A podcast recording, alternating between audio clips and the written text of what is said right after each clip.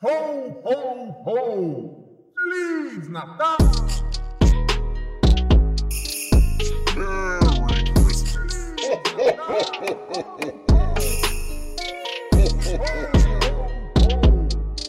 Merry Christmas! 31 dias de Natal com Iradex.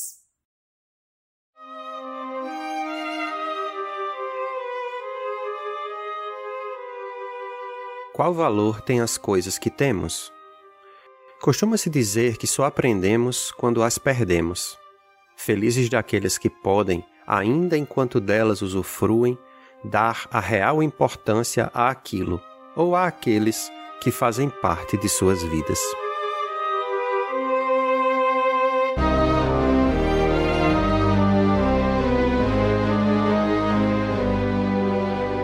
Quando me pego pensando nisso, percebo que já sei o que escrever sobre a pequena vendedora de fósforos, um conto do extraordinário Hans Christian Andersen, o contista dinamarquês.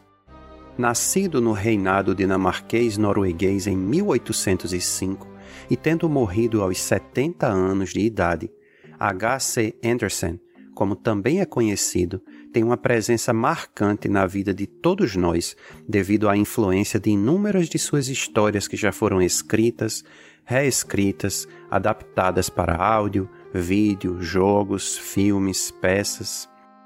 Quem nunca ouviu falar, por exemplo, de A Pequena Sereia, O Soldadinho de Chumbo, O Patinho Feio, A Roupa Nova do Imperador e outras histórias?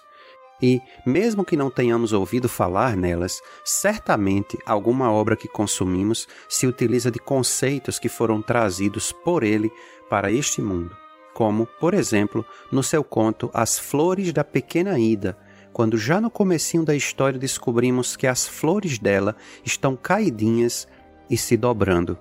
Ida então descobre que suas flores estão assim porque à noite, enquanto ela dorme, vão dançar em uma grande floresta.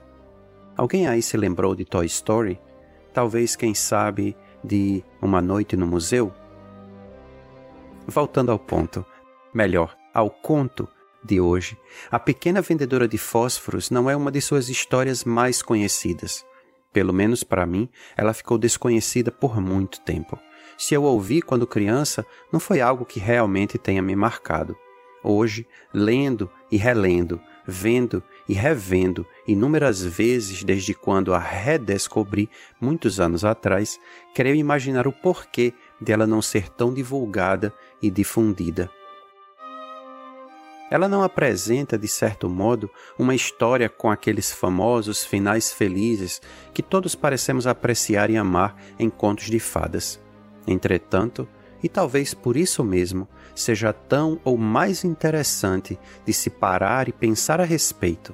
Não diria nem no conto ou no final do conto em si, mas talvez em diversos outros elementos contidos na própria história. Só vou mencionar alguns, pois não quero, de verdade, me alongar, já que não pretendo que esse episódio seja três vezes maior que o tempo de ler, escutar ou assistir essa história, ou até mesmo, quem sabe, de fazer essas três coisas juntas. A história se passa na Dinamarca, que hoje é referência de sociedade, de cuidado com os outros, educação de primeiro mundo. Mas na história, uma personagem é abandonada à míngua. Na história, vemos o problema familiar que impede que a personagem retorne ao seu lar com medo de violência doméstica. Isso já é melhor hoje, mas ainda temos muito que melhorar nesse sentido, inclusive na Dinamarca. Podemos e devemos ter esperança em algo relacionado à fé e às nossas crenças, sejam elas religiosas, espirituais, filosóficas ou como quer que as queiramos chamar, como a personagem também nos mostra na história. Entretanto, precisamos, ainda como sociedade, desenvolver a nossa esperança em algo físico, algo material, em que as pessoas possam também acreditar para ter para onde ir, caso necessitem e não tenham um lugar onde ficar, como a personagem na história. Bom, já estou falando demais. Só mais uma coisa e prometo finalizar.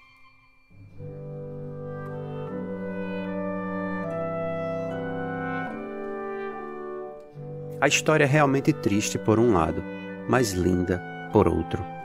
Por ser um conto de fadas, sabemos que essa história não aconteceu, e isso nos faz ficar um pouco mais aliviados para, nem que seja por um segundo, agradecer por não termos que ter passado por algo assim em nossas vidas. Creio que temos todos um lugar onde morar e para onde voltar. Temos todos a força para trabalhar e voltar para casa com algo nas mãos. Não passar um frio tão insuportável que os pés fiquem roxos e que não possamos fazer nada, ou um calor tão violento que peguemos uma insolação. Apesar disso, na verdade, o que essa história me faz pensar é no papel que eu, como sociedade, tenho tido na vida daqueles que podem estar passando por algo semelhante ao que essa menina dinamarquesa passou.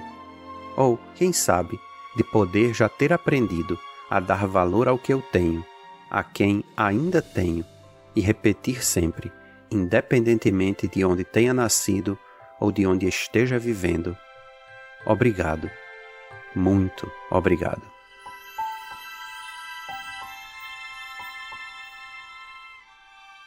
PS. Como sempre, os links para ler, ouvir e assistir estão na postagem desse episódio ou no site. PS2. Sugiro, se você sabe, ler o conto em português e em inglês, pois existem algumas mudanças na adaptação, pelo menos na versão de Pedro Bandeira que eu li que, apesar de não necessariamente atrapalhar a história, modificam algumas das possíveis discussões que as pessoas possam ter sobre o conto e também pode gerar uma análise interessante acerca da escolha pessoal daquele que adapta uma obra de um idioma para outro. E, só para ser mais claro, não estou falando que a adaptação de Pedro Bandeira é melhor ou pior, já que a versão em inglês que li é também uma tradução do texto original, escrito em dinamarquês, que eu não sei ler. Eu sou Mackenzie Mello e, entrando no clima de Natal junto com os amigos do Iradex, estamos visitando uma obra cultural por dia durante todo o mês de dezembro. Você pode achar essa ideia de lançar um episódio de podcast por dia louca. E é, mas você pode ajudar a torná-la real Basta compartilhar os seus episódios favoritos nas redes sociais e avisar os seus amigos que o 31 Dias de Natal já está no ar. Ah, e lembre de assinar o feed no seu agregador favorito de podcasts e também de seguir o Iradex nas redes sociais. Se quiser me seguir, procure por Macmelo.